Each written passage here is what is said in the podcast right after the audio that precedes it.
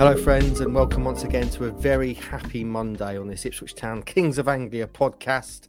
Once again, friends, and this is getting ridiculous now. Town won again at the weekend, a 4 3 thriller against Blackburn Rovers. I'm Mark Heath.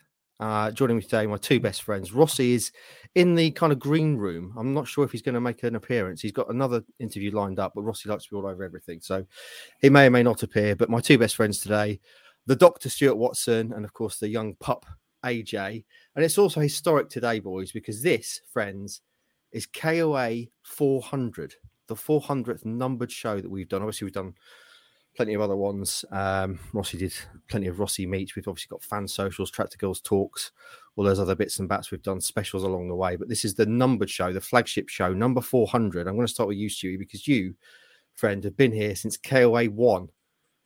How are you, Grandad? I'm good. 400. that's quite a number.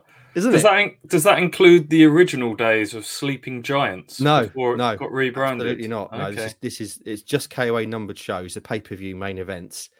Um, and I bet when you recorded KOA one, all those dim and distant years ago, with uh, you and Hutchie sitting in uh, what used to be our kind of meeting room with an iPhone in front of you on a Sunday, I bet you, I bet you were skeptical about getting to 400.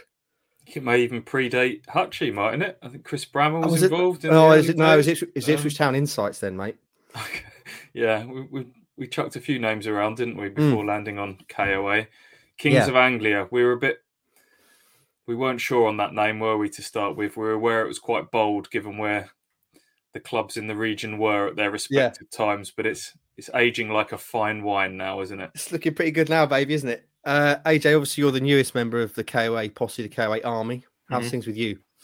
Yeah, pretty good. It's, it's a strange milestone to hit this from my perspective, since I've only been here for. Well, here's a question I, that I just came up with while having a look. Does anyone know which number my first pod was? Uh, Closest you, wins. you'd be KOA three, 370, 360, Okay, something Stu, like that. What were we saying? Yeah, three. 380 what have you, you done 20 30 something like that what where are you at 382 was my first Ah, one. So wow. this will be number 18. So Stu, Stu gets the points there. So it's a little bit strange to think that like everyone's had like this years of experience of this, and I've just kind of come in and been like, yeah, number 18. One of those was in um was in Innsbruck, which I think was my favorite. But yeah, strange to reflect on. It feels like it's less than 18. I don't know if it does for, for you guys as well. It just feels like it's totally run off. Hmm. it's all just uh, flown by a little bit. Yeah. You've Mark, meshed I've been- seamlessly. Well, i've been telling alex um Yeah. it's not always been like this i keep telling him every t- every time the final whistle goes and the goals are going in like, it's not always been like this my friend trust No. me AJ, you, you, you've, you've, you've joined at uh, one of the best times you could possibly have joined because Yeah. you, you've, you kind of skipped over all that decade of drudgery and misery and what 8,000 fans on a, on a Tuesday night. I was Mm. looking up before every midweek game what's the lowest attendance they've ever had. Miserable fans wanting to leave early, young fans pleading not to be taken to the game.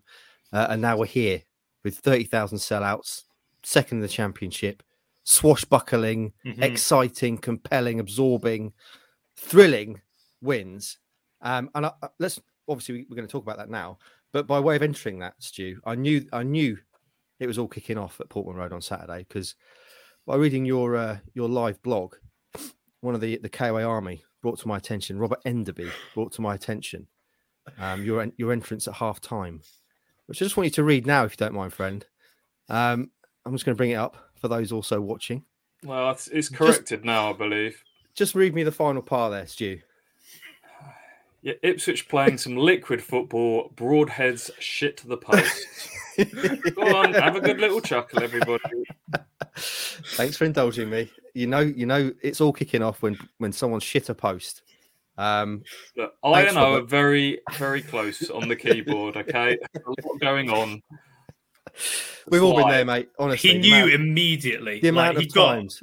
he got to the break and he, he said, "Oh, I need to change that." And immediately, I think it dawned on him. He went, "Someone screen grabbed that." I know.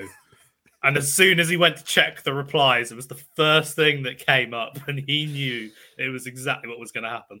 mate. The amount of times I've written that instead of shot when you t- when you type in at speed. Mm. uh, or yeah, it just rolls. It just rolls on. Unfortunately, Stu, obviously you, you are working at speed, and it's there for everyone to see live. Hmm. But thanks for playing along and indulging me, Watson. I appreciate that. Um, shall we start talking about the game then? Ipswich Town four, Blackburn three. Mental, crazy, incredible. Seven wins out of eight, second in the championship. Is this real life, etc., etc.? That theme continues. AJ, you kick us off with your thoughts. We've got we've got some words from McKenna we're going to hear, but I want to hear from you Mhm. two first. Um, what did you make of it all? You needed a stiff drink, I Um, think you tweeted afterwards. That was quite a game. It was very different to the Leeds one, weirdly, because I felt like the weird, the Leeds one was a game where it came in bursts. They scored three times in space for a few minutes. This was seven goals spread out very evenly, pretty much across the full ninety. And I think there was a bit where we got midway through the second half, and I was frantically going at it, trying to do a few tweets, do the report, get the photos in, do the player ratings. And Stu turns to me and goes, "Are you okay?" And I'm like, "No." it was fairly fairly traumatizing in a way. It was also probably from actually viewing the game one of the best games of football I think I've seen. Mm. Um, because that first half, especially, was just so good.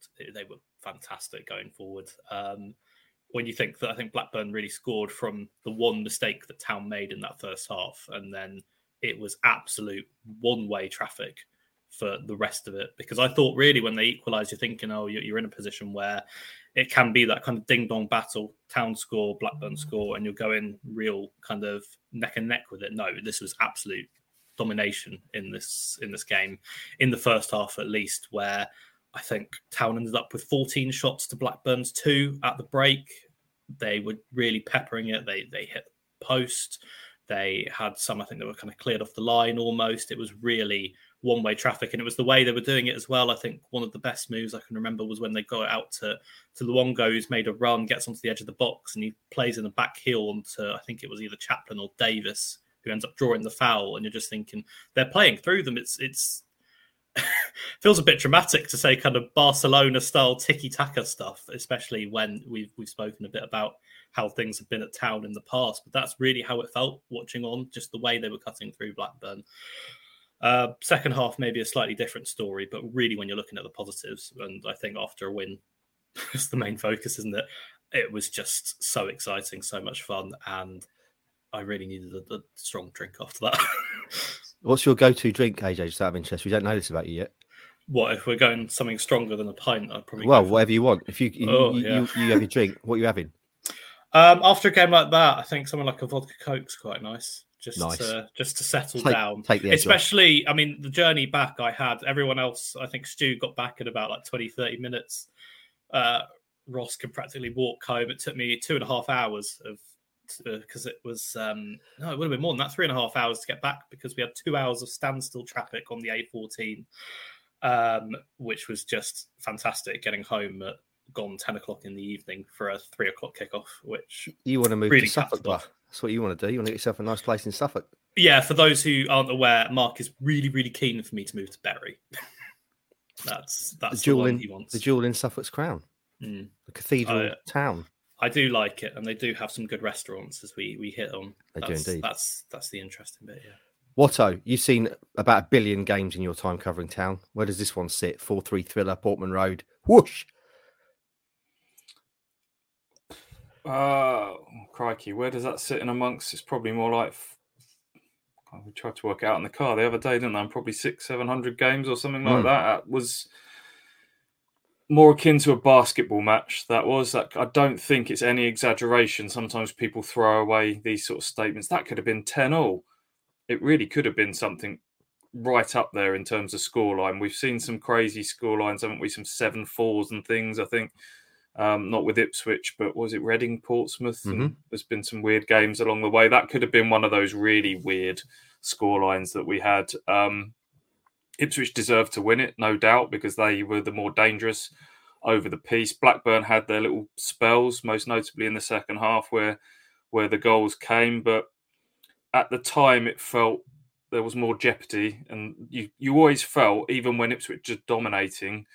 Blackburn, who we heard a lot about in the build up Mm. to the game, they can hurt you. We heard how Tony Mowbray spoke about them um, after Sunderland had beat them, and how McKenna and the players had sort of talked about. They've got threats. They've got created more chances than in, anyone in the league, and you could see why, um, because they did look dangerous when they came forwards. But Ipswich hurt them more than they they hurt Ipswich, and they deserve to win. And the great thing was when you go to three three, a lot of stadiums in the land would have gone flat. A lot of players would have let their shoulders drop, mm. but they just deal with setbacks. We keep talking about running towards adversity, and they just got right back at it. Got the fourth. Could have had more from there. I felt quite comfortable. Again, we talk about the game management and not letting it slip again.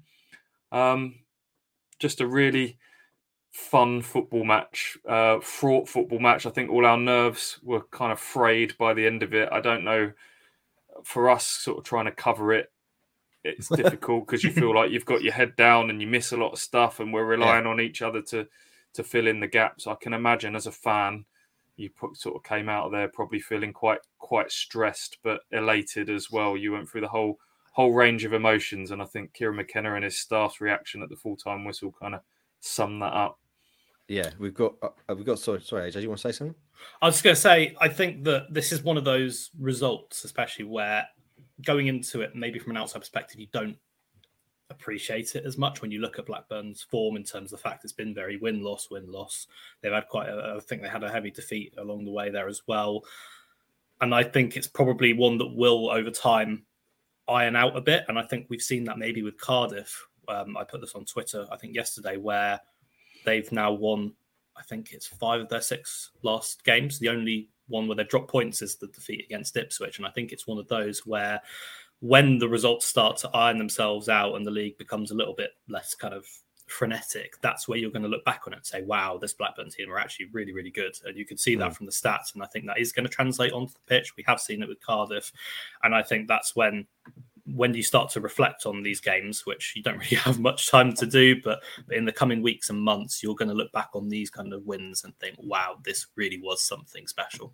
Hmm. Same with Sunderland as well, like winning there on the hmm. opening day. They're going along quite nicely up in the top six at the moment. That was a big result. Um, Cardiff, as you say, have been getting wins lately to come from 2 0 down and, and, beat them. I think this Blackburn one, as you say, will will age pretty well. they they're a team that have finished just outside the playoffs two years in a row and look like they'll be a competitive team again based on what we've seen. So it's not like we're sitting here saying Ipswich have played seven of eight, but they haven't really played anyone yet. Um, they have, and they're still finding ways to win games. And they're different ways to win games too, which is a beautiful segue into you talking to McKenna after the game. So we've seen them win swashbuckling, um, attacking, thrilling games at home. They've also won solid, backs against the wall, stable, organised, one nils away. And you ask Kieran which you prefer post game. Let's have a listen to him now. Your preference those gritty one 0 hmm. wins that we've seen recently, or these these thrilling 3-2, 4-3 matches that we've had as well? It's nice to have both. I think. Look, we we we said we were going to attack the season, so if if you're going to have that as your mindset, you're not going to have eight one nils in a row. Um, but the positive that, that we've shown that we can do both. We know we can score goals, create chances. We're doing that every game in different ways through you know the bravery of our play, building through the pitch, playing through the pitch, crossing, connecting through the lines, counter attacking, set plays. We're showing that we can create a lot of chances, and we've shown that we can keep clean sheets and defend really well and defend with discipline and um, organisation. Of course, you want to have the best of both in every game, um, but we're not going to win 4 0 every game. Um, so, uh, yeah, we're going to have to find different ways to win games. We're going to have to you know show different attributes, different strings to our bow.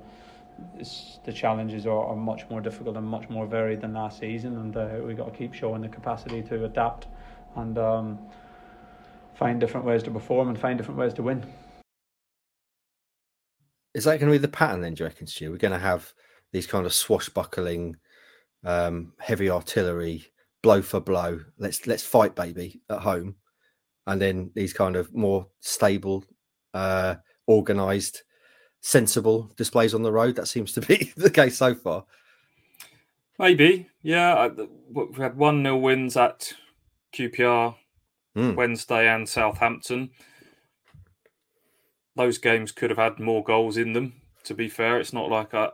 I don't think Ipswich have drastically changed what they do. Southampton, as we sort of reflected after that one, was the first time that I've seen them kind of operate a bit more of a, a deep block and and sort of be that organised team on the road. It's just horses for courses. I just think, as we keep saying, Kieran McKenna analyses every team. He comes up with bespoke game plans for each of them. Um, but ultimately, when they're at home in front of that capacity crowd, they're ready to to chuck the gloves down and and trade blows. As, and um, it's great to watch, and everyone's really on board with it, and they just trust themselves to be able to outscore the opposition. I've seen people talking about sort of Kevin Keegan, Newcastle of the '90s had that sort of mentality. Joe Royle at Ipswich, obviously in, in the early noughties as well. Um, there's just such a buzz going to every game. Every home game feels like such an occasion mm. now. Um, so it's it's great, and um, yeah, long may it continue. Yeah, but there were so many great pictures around the game on Saturday um, that I thought I'd, I'd, flash a few up now as uh, points of debate, points of uh, to kind of ignite conversation. Um, so a lot of these are from Steve Waller. I've got one from Rossi as well. Um, but let's kick off with this one, AJ.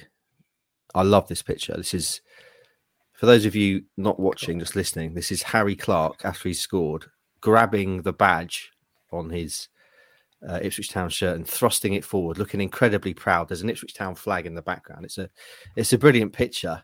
What a goal he scored, AJ, and what a moment for a young man who's been a lifelong Ipswich Town fan. Yeah, get the badge in. Um, that's a, a, lovely celebration. I think it was just a brilliant moment. It was the way he struck it.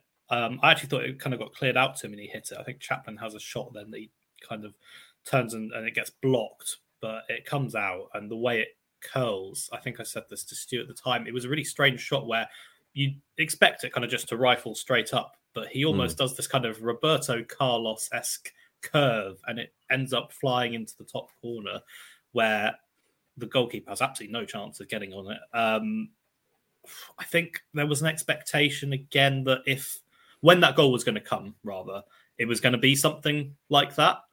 It, I felt like he had it in his locker a bit. I feel like maybe when he came back from injury, that attacking threat wasn't necessarily there. He really needed to find his feet a little bit more, and he felt like a defender who felt more comfortable sitting a little bit deeper. And even then, I feel like in some of the games he was getting exposed a bit. And as he found his feet after that knock, you could see he's just grown more and more confident there. Mm. This one comes from a set piece, but the strikes so good. And it came after such a really open start as well, right at the beginning of the game. The noise, the celebration, really nice moment. Yeah, what did you make of it, Stu? Because when you add in all the Roy of the Rovers stuff, the background to it, you know, he's he's being a an Ipswich Town fan coming home, having left, uh, and he's come back, and then he scores. That picture is is brilliant. like you couldn't you couldn't ask for more. The flag in the background makes it. You can see packed uh, crowd as well. What a moment! Yeah, for for Ipswich to be doing this with not one but two proper homegrown hometown Ipswich boys in mm. Harry Clarke and Luke Woolfenden makes it all the more special. It's going to add some more spice when the derby comes round as well.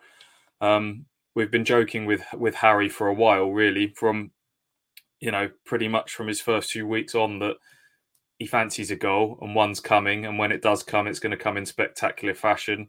Um, Andy and I always sort of used to joke about the amount of times he'd he'd be itching to hit one of these thunderous shots from outside the box, and mm. there was a few big blocks that sort of denied him last season. Um, so I'm glad it came in that manner.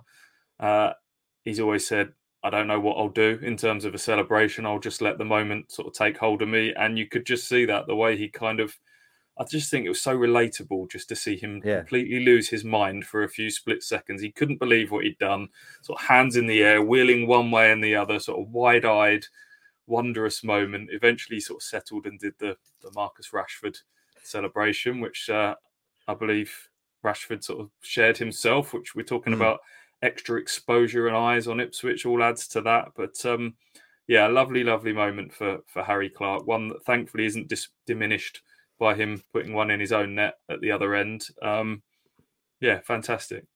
Yeah, I mean that's something we all want to do, isn't it? He's living the dream of hundreds of thousands of football fans who would dream of scoring for their hometown club. Uh, and obviously, only a very, very, very small percentage of people ever get that chance. Um, so good for Harry. I want to talk about the Blackburn goals later on separately. Um, and I haven't got, I haven't, maybe stupidly, I haven't got Broadhead and her celebration pictures to show you. But uh, another couple of fantastic goals, AJ. Um, Broadhead is just class, isn't he? And, mm-hmm. and obviously with the Hirst goal, Cameron Burgess, what a ball! I mean, that's got to be up there with some of the best passes mm-hmm. we've, we've, certainly in recent history we've seen at Portman Road to come from a, a hefty centre back playing that ball. Unbelievable. I think someone on Twitter said uh, Kevin De Burgess. The, the Bruyne twist on it.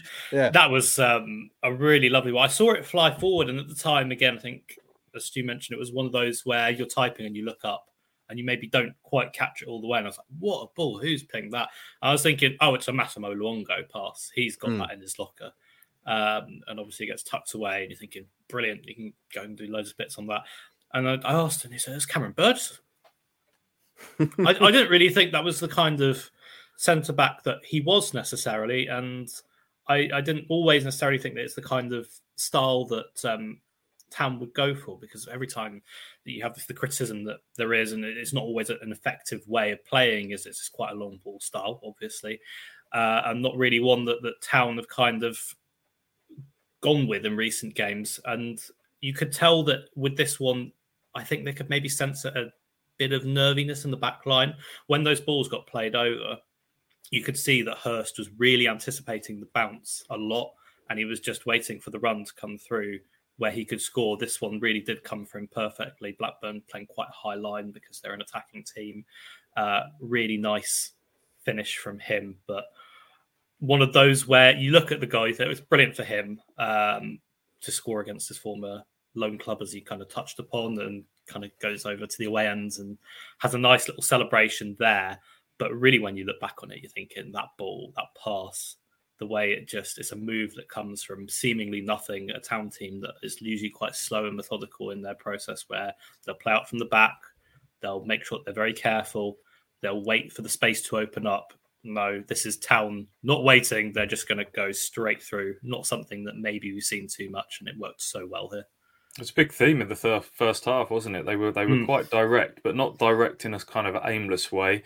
Um, that Burgess ball was a, like you say, a beautifully flighted um, pass rather than a than a hook over the top, yeah. and um, that's where they they kept hurting Blackburn with that. There was multiple. Sam Morsy played a an equally delicious pass over the top for Chaplin, who uh, controlled it in his stride, and the keeper came out and blocked at his feet for that one. Um, multiple times, Clarke was clipping little balls over the top, and that that was Ipswich's big weapon in, in that first half. We talked about some of the really nice passages of play. Alex has mentioned the one with the with the back heel and from Luongo, and that's when they were really purring. But they mixed it up really nicely, and um, you touched upon it in the last pod, and we talked about differing styles, home and away. Um, the sort of chameleon nature of Ipswich, they mm. seem to be able to to play different ways um, and hurt teams. And someone who's always going to hurt teams. Talk to me about Nathan Broadhead because obviously he scores. He could have had a hat trick really in this game, couldn't he? But the goal he did score I think he made look a lot easier than it was, given what he had to do, and it, and obviously there's pressure on it in terms of the position on the pitch and the goalkeeper racing back. What what did you make of that one, Stewie, and, and his performance as a whole? Yeah, he sure loves playing at Portman Road, doesn't he? I yeah. think um, vast majority of his goals now. I can't remember where he's at. I think he's at about twelve goals for Ipswich, and I think. Mm nine of them, I think, have come at Portman Road. I think it's nine going into ten going into the weekend. Mm, Sorry, okay. nine going into the weekend, so ten now. Yeah, yeah, but vast majority of his goals have come at home. Likewise, his assists as well. I don't know what it is, um, but he seems to to rise to the occasion in front of those home fans, and um, he can strike a ball, can't he? It's um, the the still image of him hitting that ball. He's got that same sort of um, aggression on his face as he hits it. He's hitting that with violence um, when he puts his foot through it. Um, likewise to the one that he smashed high into the net against Cardiff. Game was what was the game where he talked about the free kick, the frustration? Was it Cardiff? The Cardiff, Cardiff one, yeah. yeah. Took a bit of frustration of the kind of bodged free kick out when he scored, and it was similar if you look at uh, this one. Um, yeah, does well to sort of take it on his chest, lets it bounce twice. He's he's very um, he doesn't snatch at things. He kind of he, he's quite happy to let it run across. He's happy to do a little shimmy and and wait for that little half yard of space to open up, and then um, yeah, he can strike a ball. And uh, and he certainly struck that one.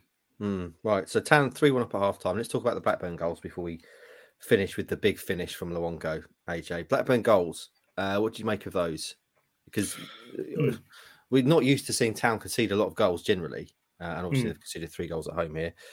Can you apportion any any concern, blame, fault? The first the first goal, Sigurdsson, um, looked like there's a bit of a freezing in, in the town back line there. Um, I'm not sure about the, the, the, the other two. I'm not sure you can really point fingers at anyone there.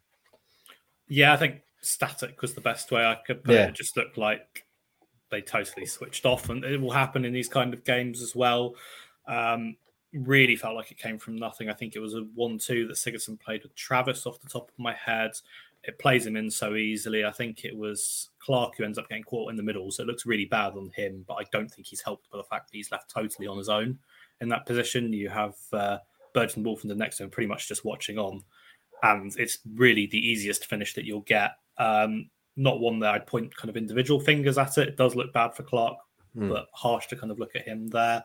Um, the change at half time was really what, in my eyes, changed the game because they ended up bringing Sigurdsson off the goal scorer and they brought on Tyrhys Dolan, who is a really exciting young, fast winger. And you could just tell that Tam were a little bit cautious when he came on. They, they didn't really look as comfortable defending against someone who had that real dynamic pace and energy about him. Um, he was the one who pretty much really changed the game for, from my perspective. And I think that, yeah, and obviously you have the, the Clarke own goal where again, he doesn't really know much about it. It's really harsh to go and criticize him for that one.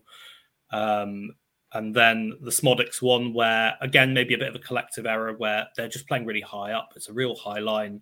Um, I think it was Williams who ends up kind of getting spun a little bit for that goal, uh, and it's a, a, nice turn and a really good finish from him. But it's the the space they're leaving behind. That's the risk that you have when you're playing against sides that are really fast, are really good at exploiting space. If you're going to go and you're going to search for, for more goals in terms of making sure you can go kill off a game, which is always going to be Kieran McKenna's philosophy and approach to mm. these kind of games, the risk that you then have in playing that high line, as we've seen Southampton do, for example, loads of times against Leicester, for example, when they just got torn to pieces, is that you're just one move away from being totally exposed. So about finding that middle ground a little bit there. Hard to maybe point individual fingers, but bits that kind of when McKenna will look back on it, he'll say this is really where we need to be collectively uh, a lot stronger at the back. I think mm. for me, a lot of the issues stem down the left hand side for Ipswich in this game, and I think probably a big part of that is Leif Davis wasn't hundred percent. I was mm. um, staggered to see him start this game, having seen the way he limped off one week earlier at Sheffield Wednesday, unable to put any weight on that foot. We're thinking it was a kind of months rather than weeks situation. Um, never thought I'd see him be starting the following weekend. Uh, he got through it okay, but he wasn't his usual kind of um, tireless up and down performance from Leif Davis. And I think coupled with Nathan Broadhead, I know I praised his kind of off the ball work the other week, having improved that. That's still not, you know, his forte. And he was back to he was hurting them going forwards, but maybe didn't have that same kind of um, work ethic in front of, of a left back who wasn't quite 100%. Those two things combined, I thought, made Ipswich a little bit vulnerable down that side in this match, more more than usual. Um, played its part. Mm. And somewhere in there as well, Stu, I can't remember exactly where in the in the order of goals it sits, but uh, Vaclav Hladky makes an unbelievable save from Harry Leonard. I mean, that is that's one of those top draw world class saves. Yeah, that was at three three two. Um, that's probably, I mean, Vaz did not have his. We've been waxing lyrical, lyrical about how good he's been with the ball at his mm. feet and how he's an upgrade on Christian Walton in that respect. It's risk versus reward, and uh, there was some heart and mouth moments from from him, particularly in that first half. I mean, as early as the second minute, he gave the ball away, and and Leonard tried to go round him, looking for a penalty. Didn't happen. There was what another one where he gave it away and just about rectified it, saving it at someone's feet. But um, yeah, it was early in that that second half. Ipswich had had failed to get a killer goal either side of half time. Um, to put a bit of daylight, Broadhead had hit the post with another really good shot. Broadhead um, probably should have taken one just after the restart, and then then Blackburn sort of came back at Ipswich, and um, Hladky has come up with a, a, couple of big saves, that being the biggest of them, a, a full stretch dive to his right. Mm, fantastic stuff. Right. So we've, we've got all the way up to 3 3. Before we get to the crescendo, the denouement, the climax of the game, and Massimo Luongo's time to shine, let's hear from George Hirst because you spoke to him after the game, AJ. George, you've not been involved in too many 4 3 games before, I'm assuming? No, not too many. That was uh, an interesting one. It was one that I think we deserved to come out on the right side of the result for sure. Um, you know, we sort of knew it was going to be that kind of game with the way that they play. I sort of tried to give as much knowledge as possible, you know, knowing them probably a little bit better than, than most of the other boys. But we knew it was going to be a tough game. We knew they were going to come out as with everything they'd got, and, and they did that. But yeah, I think we, we deserve to be on the right side of it. I think you scored both your goals since we last spoke to you, a couple of frustrating moments as well. How do you kind of assess the start of the season for yourself? Yeah, I think I'd like to be on a couple more goals, probably two or three, even four more goals than I'm, I'm currently on. But you know, I had I had a couple of little injuries that kept me out for three weeks. You know, obviously I, I tried it in the Cardiff game and, and it didn't quite go to plan.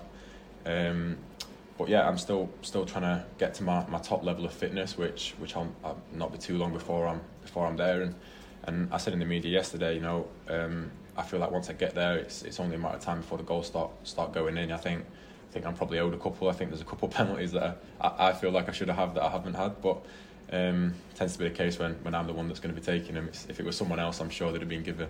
Um, so yeah, for me, it's just keep working hard day in day out, and yeah, if we keep winning games, then then normally whether I score or not is uh, is, is not the main thing. First takeaway from that is I love George Hirst's accent. Lovely accent. Uh, obviously in in good uh, in good mood after the game, AJ.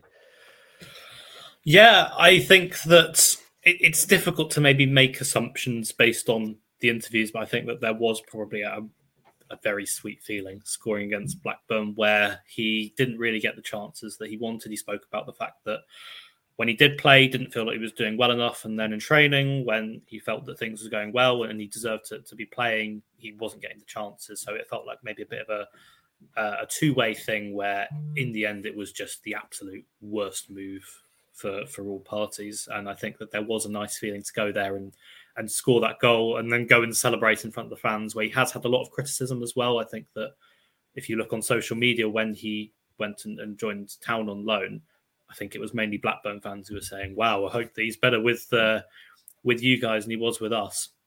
So I think it was a really nice one for him. Um, on a personal level, I, I, can definitely see that frustration in terms of a with the penalties where he probably could have easily had one or two. Uh, thinking back to, I think the main one off the top of my head being the Sunderland one at uh, 2 1, where he gets brought down with that kind of karate kick. Really deserved to have that. Um, also, in terms of the, the goals that he wants to score more, I think the fact that he's kind of looking at himself in frustration is is quite a big thing because I don't necessarily really think it's him. I think it's the fact that he hasn't necessarily always had the chances created for him. It feels like a lot of Town's threat in the final third comes from out wide, comes from Conor Chaplin, and actually setting up chances for him in the middle hasn't always been the thing that they've gone to do. So the fact that he is still being a threat while not always having a huge amount of kind of chance creation there, yes, there've been a few bad misses and, and ones that he smacked straight to the keeper, but real positive signs from him. And if Town can now start to really put more things on plates for him going into these games, I think that he will absolutely start to uh, notch a few more in the next few weeks. Mm. And someone else obviously notched on Saturday, the match winner, Mass, Massimo Luongo, pops up with a belting goal, Stewie. Uh, and I've got a couple of pictures I want to bring up here.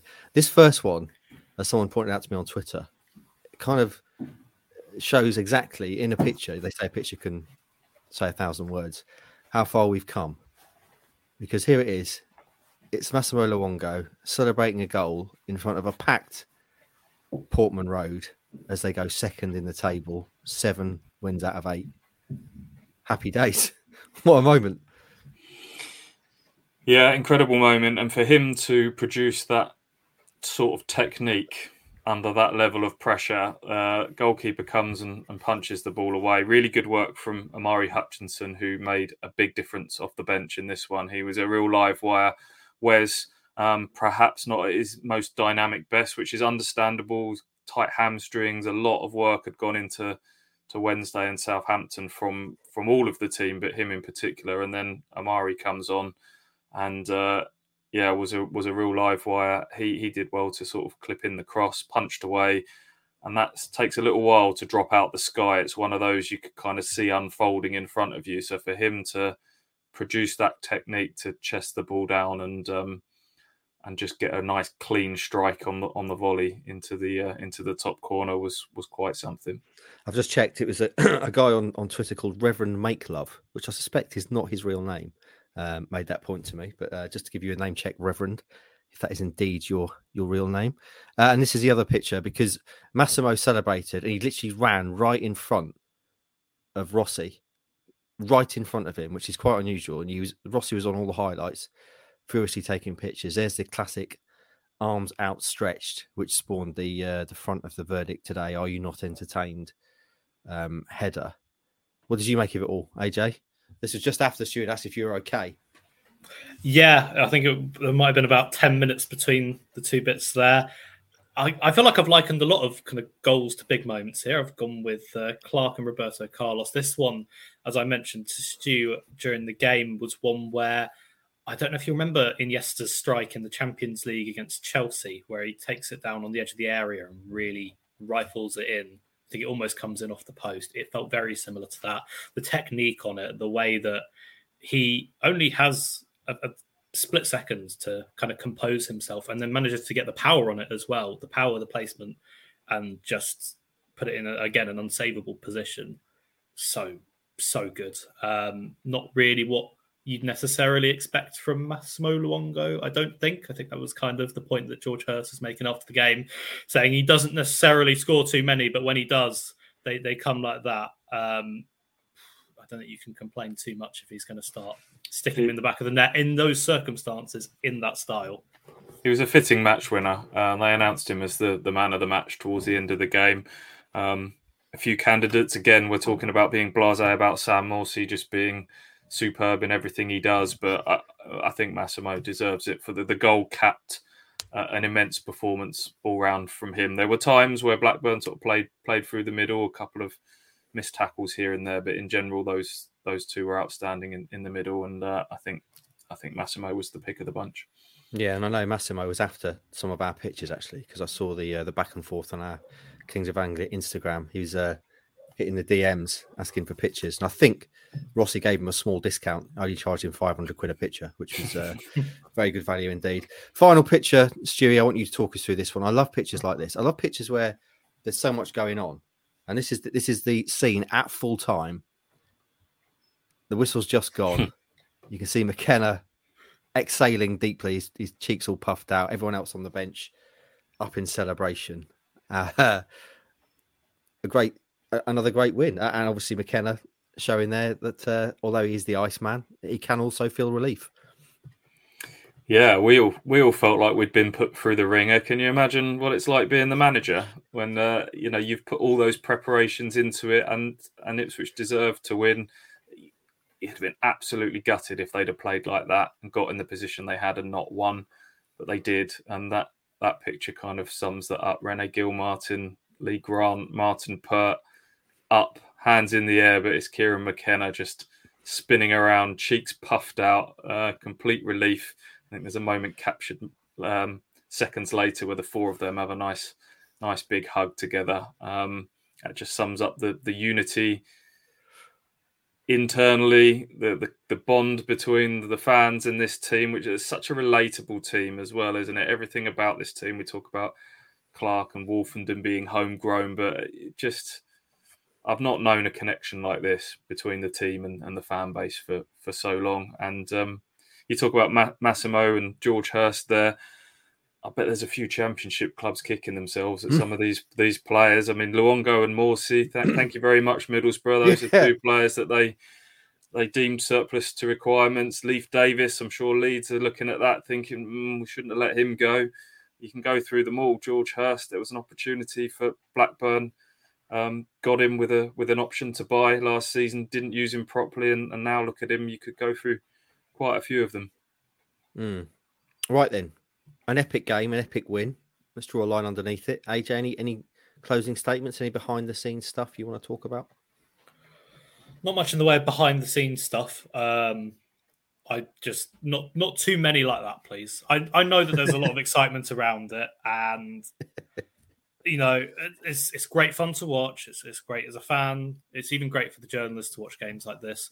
But when you're in a position like I am, like Stuart, where where you're trying to balance a lot of things at once and watch the game, a little bit hectic. Let's um, maybe hopefully temper it down a little bit. It, maybe the Huddersfield game I wouldn't expect necessarily to be uh, a kind of a four-three thriller uh, away from home on Saturday. Uh, you never know. New new uh, new manager oh. bounce, all that kind of stuff. mm. uh, Stu, any, any final thoughts before we move on to something very different? Uh, no, I don't think so. It's just um, let the good times keep rolling. We keep kind of pinching ourselves and, and wondering when this when this runs out of steam. But um, mm. these are good times. I was speaking to a friend yesterday who's a town fan. He was saying, "I hope that I hope the players are enjoying it. I hope they're able to kind of enjoy being in this at the moment because it's so rare, isn't it, to be in this sort of team on this sort of run, coming off the back of promotion. In many ways, the hottest team in the country, certainly in terms of form and in terms of national narrative. Now starting to move towards interest in Ipswich Town and Kieran McKenna. It's very, very, very exciting and not something Stewie, as you made the point, that that's been the case, AJ, for, for a long, mm. long time. I think they will be um, mindful of that because I think mm. Kieran McKenna's quite good at reminding them. What I like about him is, in amongst all of the rhetoric of keep our feet on the floor, one game at a time, humble, all of saying all the right things that managers should say. I also like the fact that he, he always says after these results, we do have to enjoy this. We have to enjoy the moment. We have to soak it in while we can because these games come thick and fast, and you have you have to enjoy it. Uh, these are the times, the time of their lives. These players, mm. you know, they'll look back on this as as older men and realize that we were in the I was in the prime of my my youth. I was fit as a fiddle. You know, I was with some of like bonds with some of these guys that will be their best mates forever, lauded by thirty thousand crowds. Don't don't take this for granted. Don't you know, don't just kind of keep being sort of robotic onto the next ones. Do that, of course, keep winning, but but soak it in as well. Realize how special this is because um, it's quite rare what Ipswich have got going on at the moment. Live in the moment, and AJ, it's not always going to be like this. Well, hopefully, it will be. Who knows? Mm. Town will win the Premier League maybe next season. That'd be uh, quite the uh, quite the arrival from yourself. I yeah, I hadn't mentioned that I'd come in and become Town's lucky charm on Saturday, and I thought it was maybe pushing it a little bit given the fact that they'd gone on one promotion with 98 points the previous season. I think if we'd have signed you in January, then yeah. uh, it would have been the league title. Uh, uh, uh.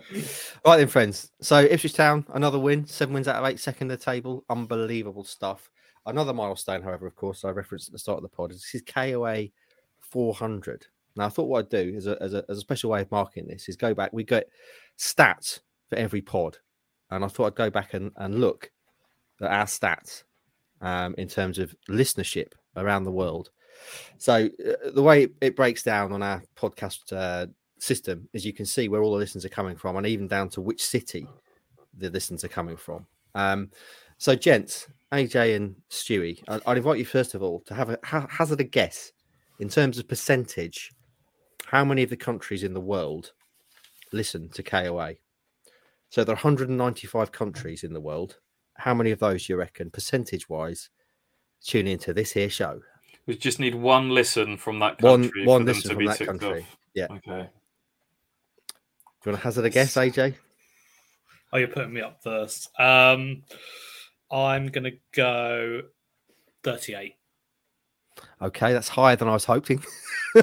oh, good. Okay, I thought that you might have like people that end up just like coming across it and just being like, "Oh, I'll click on that," and then realizing it's like something that they're just liquid gold not interested in. Well, yeah, either that or they're just like, "What is an Ipswich town?" and clicking off. So one or the other. And I was just hoping that maybe maybe it would be something along those. So lines. do you want to? Do you want to 195, 195 countries? countries. Yeah. I reckon. I reckon we might have got to 20 of those for people being on holiday and living abroad, something like that. So the official figure, this is uh, obviously I've just picked out one show here, the last show that we did, me and you, Stu. 28% of the world listen to KOA. This I including... mean, that's stretching it. Twenty-eight percent of the world. Shut up, Shut up. Never let I the facts get in the way. I wasn't that far. It wasn't. you weren't that far. No, I was hoping you'd say like ten percent or something because I was quite okay. impressed with twenty-eight percent of the world listening mm. to KOA. Watson, just repeat that again. Um, some of the countries involved: Gibraltar, Macau, Israel, Russia, Kazakhstan, Montenegro, Ecuador, and Malaysia. So some of that, that, that some of those caught my eye. Um, you want to hazard a guess in terms of top five countries that listen to us, Stewie? So obviously UK is number one. What do you reckon is is the next four? USA feature. Yeah, that's third. What's number? What's second? Do you reckon? It's a bloody long way away. There's a clue. Oh. They like their they like their beer and they like their cricket. India. No, Australia. Australia. So it goes UK, Australia, USA, Spain, and Ireland are our top five, certainly from this last pod. Uh, and I'm particularly interested in, as I say, we can drill down into literally the city that people are listening from. So I'd really like to hear from the, the people in these following cities where we have listeners Chesapeake, USA, which I enjoy just for the name. I think, Where's I think, that? I think that's in the kind of New York area, the greater New York area, I want to say. El Calafe, Argentina. Belgrade in Serbia. Doha in Qatar. Tangier in Morocco. Geelong, which is just fun to say in Australia, and Mumbai in India. If you are a listener, oh, I know we've got listeners in all those areas, um, email me, mark.heath at newsquest.co.uk. Want to make contact. And there's one particular person I want to make contact with for reasons that will be obvious when I say where this person is. We have a listener, a very consistent listener in Kiev in the Ukraine. And I'd love to get in touch with that person. So if that's you listening in Kiev, send me an email or, or send me a tweet or X or whatever you call it now, because it'd be great to make contact with you um, for obvious reasons. So yeah, wow, that's pretty good, isn't it, boys? Twenty. I'll just say again, twenty-eight percent of the world listen to KOA. Yeah, so we're, that's official. We're, we're truly you know, worldwide. Do you know who I saw on Saturday? Came up to the press box. Daryl Jones. Um, Daryl Jones, yep. friend of the show, number one. He was very quick to uh, to tell Alex that, uh, mm. quite rightly so. Do you know he Daryl was obviously based in Florida. Has sent us American snacks. He uh, yeah he ordered us a Papa John's pizza yeah. uh, one year, and um, he now has a season ticket. He, and he lives in this. Florida. He's already been over. He's already been over a few times, hasn't he? Mm. Flying back and forth. He's obviously doing all right for himself, isn't he, old DJ? It's quite quite some effort that is. Mm. Yeah, uh, I, I, can't imagine there's a further afield season ticket holder unless there's one in Australia. That'd be great. But as I say, if if if you are a, a listener in a far flung land, particularly those cities I've mentioned, do get in touch because it would be great to um, get in touch and, and have a chat and uh, extend the KOA army, as it were. Um, right then, friends, let's move on then, shall we? Let's kick on to Tuesday night and the visit of Premier League Wolves tomorrow night. The hits keep on coming, AJ. Mm-hmm. Carabao Cup, third round. First time Town have been in the third round since 2015, I think it was, at Old Trafford, where Mick McCarthy put out uh, a less than a less than peak starting 11 against a very strong Man United side. Mm-hmm. What are you expecting tomorrow then, AJ? Because looking at Wolves so far, I think they're 16th in the Premier League. They've only won one game all season, but clearly a side who will be coming to, to Suffolk with aspirations, you'd imagine. Yeah, cautiously confident, to be honest. um, and one of the biggest reasons behind that is having looked at how they were over the weekend, obviously a, a bigger game for them in terms of trying to get the points to make sure they probably avoid a relegation battle in the Premier League. Yet they went to Luton, who I think could yet to even pick up a point, and I think they were pretty lucky to to come away with that. Um, looking at the xG, the shots, uh, I know that the Luton equaliser did come as a penalty, but looking at how the, the flow of the game went, I think they were pretty lucky to come out with that point. So that will definitely, I think, give Town some confidence. The the catch being probably the sides in terms of what the rotation is going to look like. Uh, Wolves did quite a bit of rotating in the the Blackpool game in the second round when they came in, but it wasn't also when you look at it, a team that's by any means poor. When you look at Sarabia, who came from PSG, um, Matt Doherty, Max Kilman, who almost ended up going to Napoli in the summer. Some real heavyweights that will probably end up coming and featuring in this one as well. Um, and then also thinking about how Town want to approach this in terms of rotation, in terms of the fact that there are a lot of tired legs out there already, uh, going into a fairly lengthy trip on Saturday. So quite a hard balance to find in a way, and to maybe predict how this one's going to go before you see the teams at least. But I'd like to think that Town have enough depth there in terms of actual quality depth, at least, where they can go and probably hurt this Wolves team quite a bit based on what we've seen from them so far this season. Mm. What are you expecting from this one, Stu? Because it is a Premier League side coming to Portman Road. On the face of it, an exciting, intriguing challenge. Although obviously it's always hard to predict what kind of sides are going to be put out for these games. What, what are you expecting, and what, what what do you think Kieran McKenna will do? Because we've seen him. Obviously, we've seen the likes of Cieran Slicker and the kind of fringe players play in the, the previous two cup games. Do you think he's going to do the same thing again? Yes, I do. Yeah, I think it will be 10, 11 changes, if I'm honest. And I think that's the right thing to do. The games are mm. coming mm.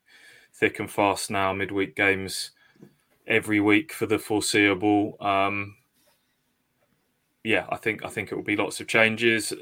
You can start to look at a completely changed eleven of, of Slicker, Dom Ball at right back, Williams at left back. You're not going to be risking Leif Davis after he came off in stoppage time at the weekend. You could have Taylor and Evans in midfield. You've, you've got to try and get somebody up to speed with Sam Morsy now being suspended for the Huddersfield game in, in hmm. midfield. Mm. Hutchinson, we've, we've liked the look of. You imagine he'd start.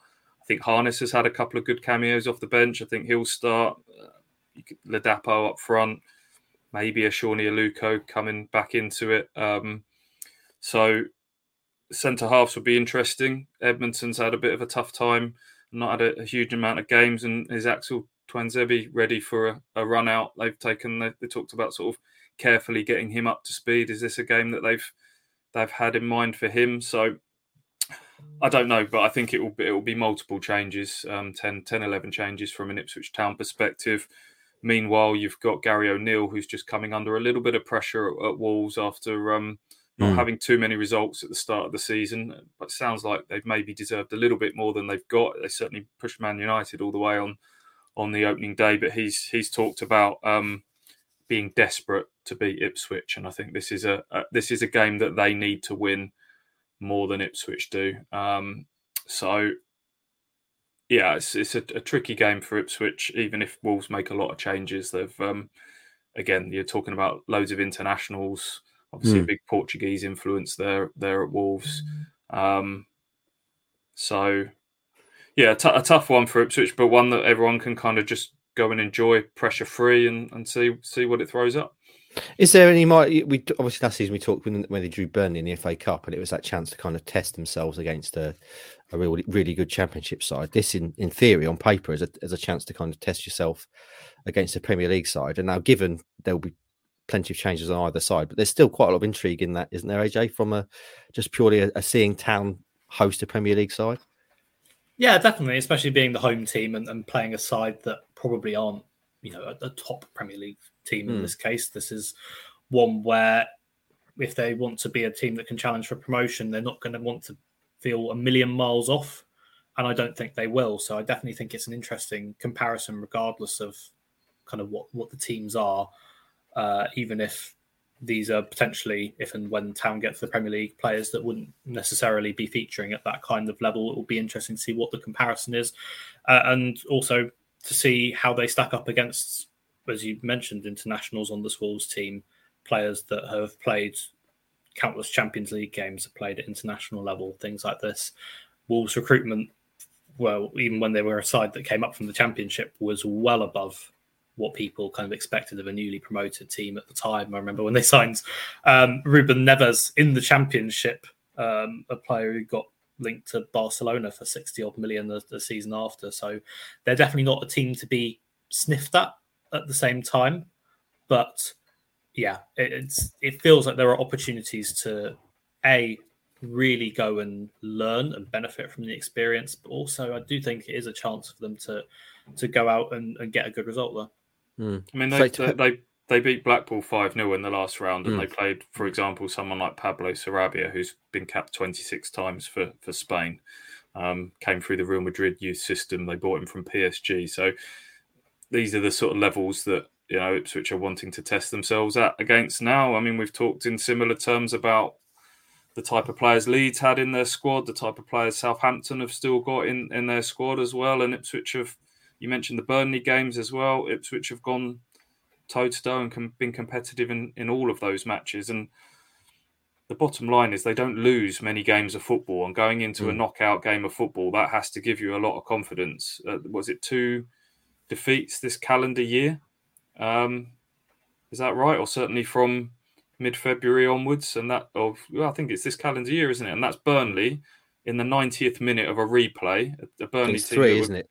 Three, three, because they lost at Oxford. Oh, the Oxford game as well, yeah. yeah. Which so we can discount that because that was absolutely farcical and should never have finished.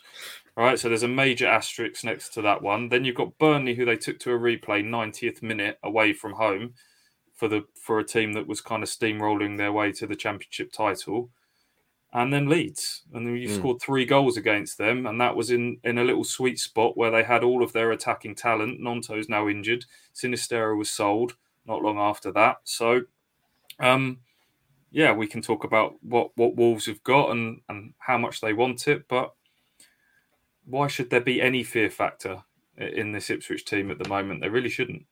Exactly. Follow all the boys if you're not going. If you are, enjoy the game. There's a couple of other things I want to I want to share just before we finish. Uh, uh, again, on a picture tip, um, we got some great pictures from Bury Town this weekend, friends, who had a big win in the tro in the Vase or trophy. I can't remember. I should know that really. But one of their stars was a young on loan goalkeeper called Danny Cullum, who's an Ipswich Town player who saved uh, two penalties in a penalty shootout as they won. And we got a great picture of him here celebrating. Um, this is from Neil Dady, the Bury Town photographer. There he is, young Danny Cullum celebrating. And also, just out of interest, I think it's interesting to see Cole Skuse in his manager's clobber. Oh, and there he is. Look, he's got his his embossed CS uh, Cole Skuse Bury Town manager's gear with Paul Musgrave, his assistant there. Um, I'd love to know how he's, how he's finding it. He, Cole's kind of staring into the middle distance there as if he's trying to solve a complicated maths question in his head. Um, but yeah, I just want to to, to share those pictures because it's quite good. It's different, isn't it? See Cole Skuse in a management role. Uh, and also, boys, uh, what did you make of the rest of the championship this weekend? Because there was quite the result in Plymouth, wasn't there? Chaos. I think across when I was trying to look across the football league, it looked like there were goals raining everywhere. Mm. Um, uh, definitely the Plymouth one caught my eye for obvious reasons, but when you look across it, I mean, one of the results that really stuck out, I know it's outside the championship, was Wrexham getting absolutely demolished yeah. by Stockport, things like that. It seemed like there were a lot of goals. Um, probably should focus on the the Plymouth result because I remember giving Stu a nudge at half time, like, it's 4 0. They've just scored a fourth in first half stoppage time.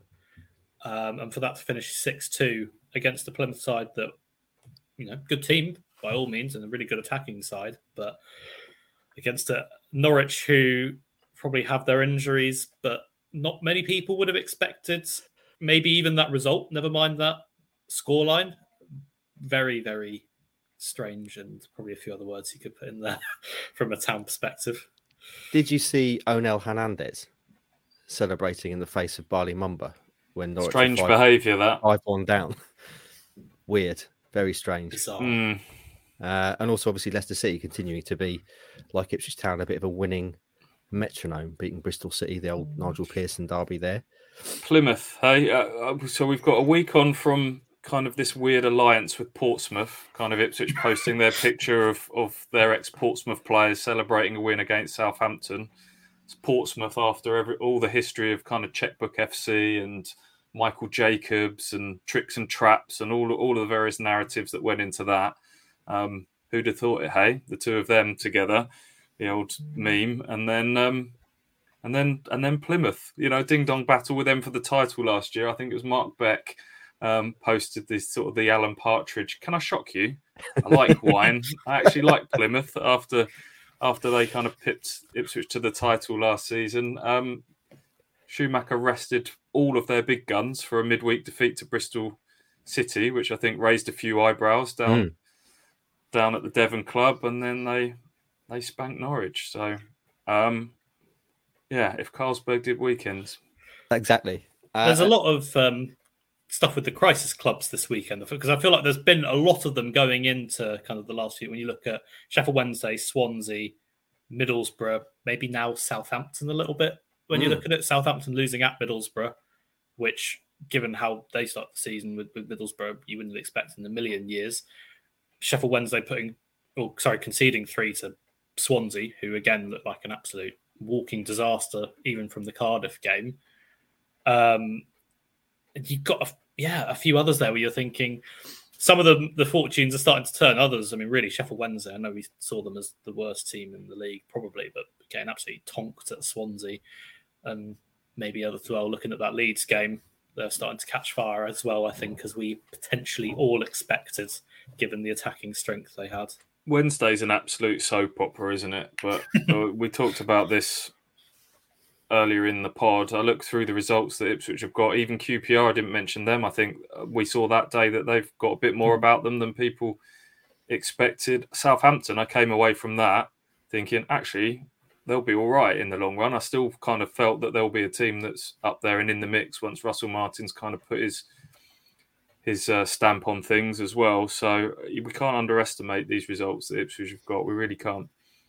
From crisis clubs to a golden goose, I've just seen someone appear in the virtual green room.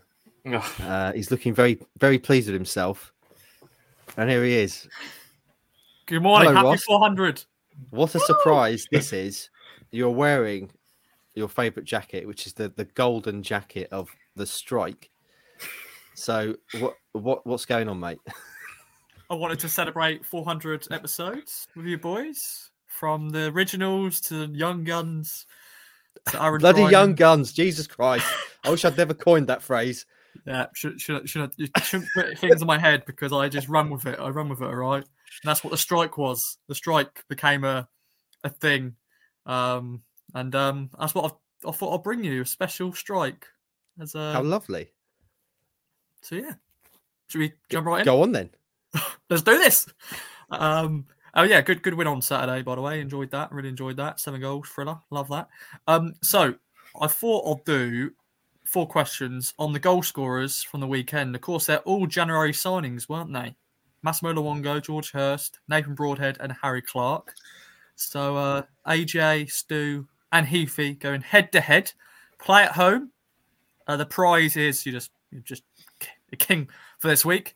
Um, first question is on Massimo Luongo. What a man. Uh, thanks for celebrating next to me and Steve. We really appreciate that. And uh, we all want to know his middle name, don't we, boys? What's his middle name? Is it Corey, Oscar, or Archie? Archie, Mass- Corey, or Massimo, Oscar? Archie Luongo, Massimo Corey Luongo, or Massimo Oscar Luongo. Um, do we? What's the situation? We all going to say at the same time, or yeah, or one, one, you know, yeah. Once again, normally it's pen and paper, but because this was last minute, this is a shock. This is a shock. Uh, I'm gonna. Shall I go I first? Pen and paper if needs be, but yeah.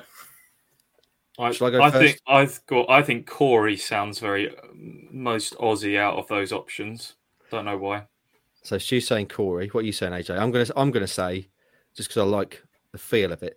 Massimo Oscar Luongo. Um, does that by choice force me into Archer? I was going to go Oscar, so if I get the chance, say what you feel, mate. Go with Oscar. Go with Oscar. I'm going Oscar. Fun fact: When I was googling, I was actually googling Australian names or popular Australian names, and these came up.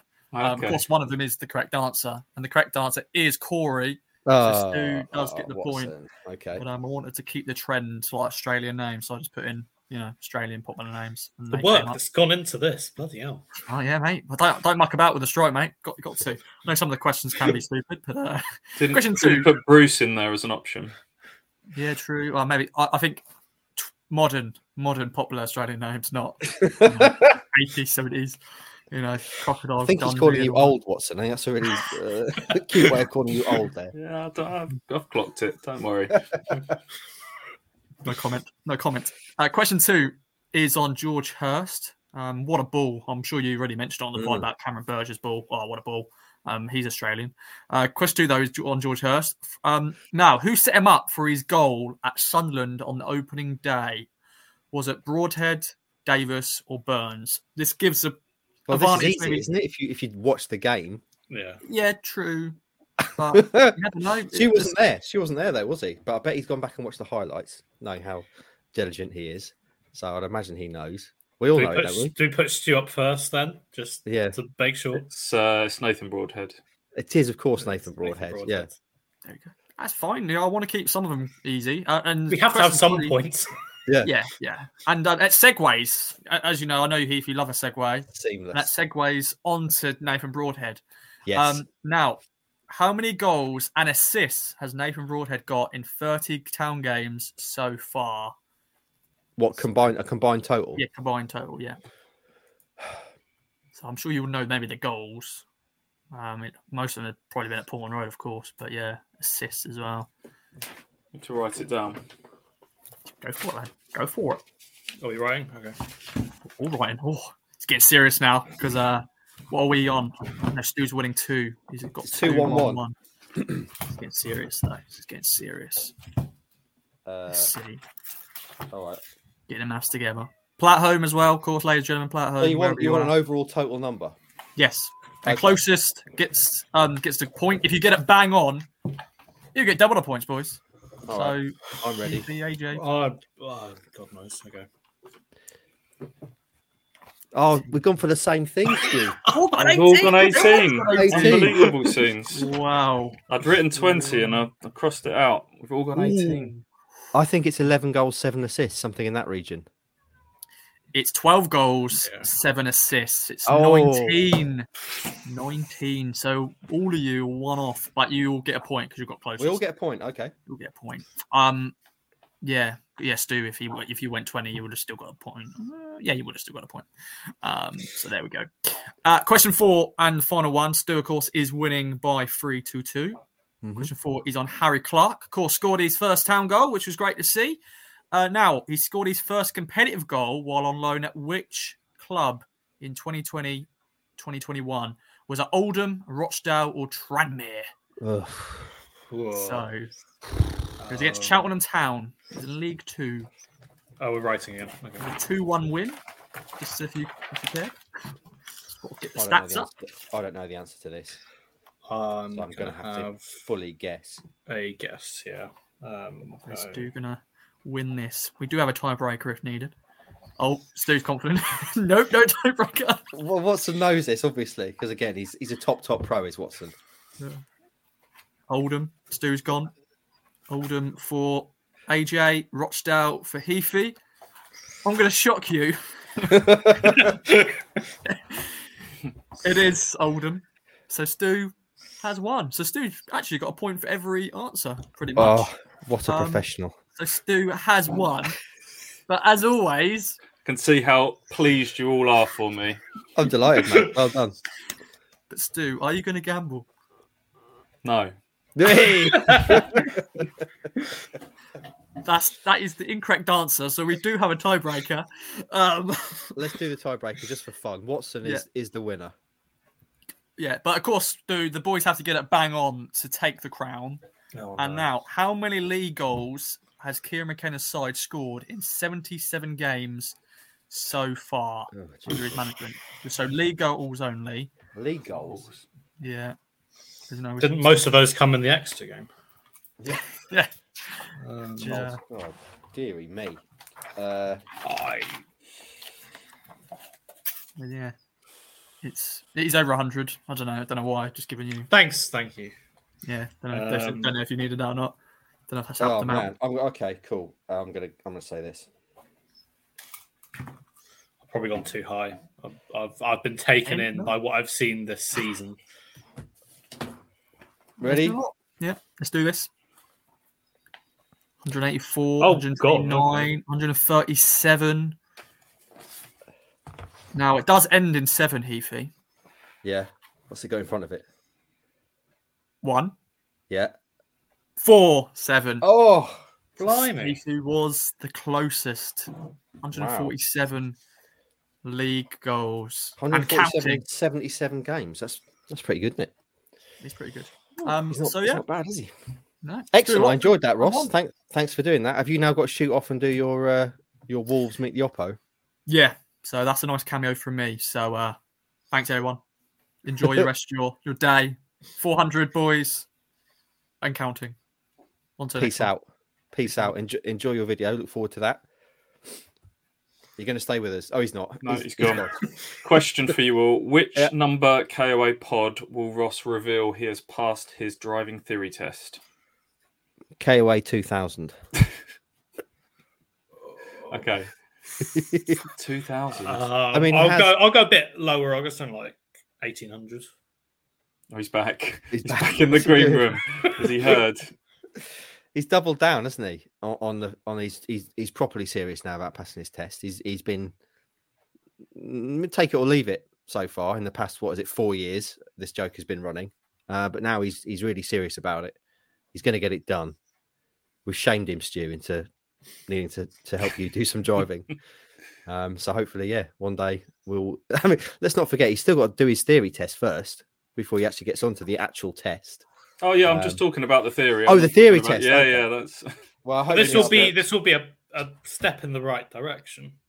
It will, absolutely will be. I'm hoping that'll be KOA four twenty then, Stu. A couple of weeks, well, what a month, a few months down the line. What do we do? Two of these a week, don't we, roughly? So, four twenty, I reckon. Right then, boys, that brings us to the end of KOA four hundred, which has been an epic show. I hope you've enjoyed it listening slash watching at home. Uh, any other business boys? I'm in the doghouse. Oh no! What have you done? I did something I've not done before on Friday night. I yeah. fell asleep on the train on the way home from a night out. Last train home. Uh, few beers in. Um, Where did you came, end up? I came to as I heard the next stop you're approaching is Diss. I live in Stowmarket.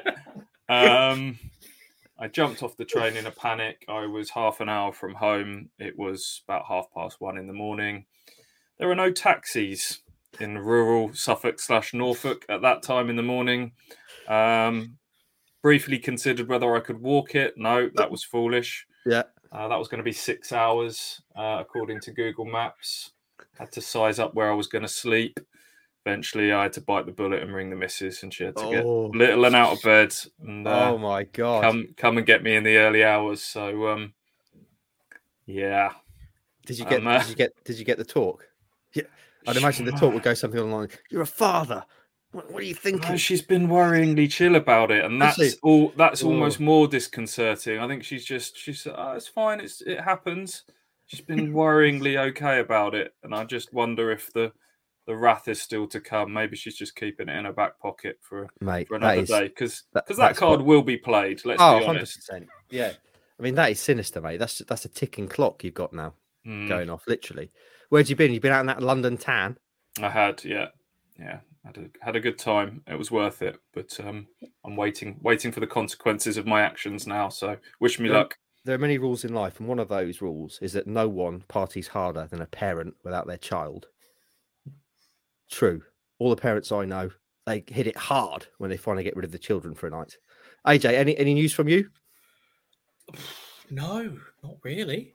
Um, I think that also from Stu's, but how you made it to Wolves in one piece, not Wolves, uh, to Blackburn in one piece is beyond me.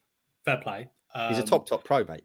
He's, he's got experience. He has like a factory reset every morning, and then he just comes back in, it's absolutely fine. Also, is uh, your month's wages gone on that night out in London? No, so I feel like about it, three drinks and it's all gone. No, no, it wasn't. Um, wasn't too too mad actually. I was I was well behaved. I've learnt my lesson that that work and hangovers don't mix, and hangovers get worse the older you get, don't they, Mark? They absolutely um, do. so it was just yeah, it was just the travel that that messed things up. Well, yeah. I'm looking forward for the next few shows to see what kind of horrible revenge that Mrs. Watson wreaks on you. Have you got any any kind of inklings to what she might she might break at some point? Uh, no, we'll see. I'll mm. I'll keep you update updated. Absolutely. Yet another reason to listen into KOA as well as the old Ipswich Town stuff we talk about. Right then, friends, that brings us to the end of KOA 400. I hope you've enjoyed it. Just a reminder, please support our sponsors. Use the code KOA at manscaped.com for 20% off and free delivery on all the excellent club. They've just extended until the end of the year boys, we are clearly amazing at selling ball trimmers, ear trimmers, and beard trimmers. Um, so do get involved there. Let us know what you make of the the, uh, the stuff you get from Manscaped because, in my experience, it's top notch. Uh, and also, I've worn it for show 400, Tony. Um, remember to also support our other sponsor, Ginger Pickle, if you need help with your, your digital advertising, your Google ranking, your SEO, all that sort of stuff. They can help you with. And friends, also please subscribe. Hit subscribe wherever you get your your podcast from, so it falls directly into your feed. You get it first ahead of everyone else um, who has to go looking for it. The losers. Um, get that straight into your feed. It also helps lift us in the uh, in the uh, iTunes charts, and also helps us in the iTunes charts is when you leave us a five star review on iTunes. Um, so it'd be great if to mark KOA 400, we could have a few new ones of those. That'd be tremendous.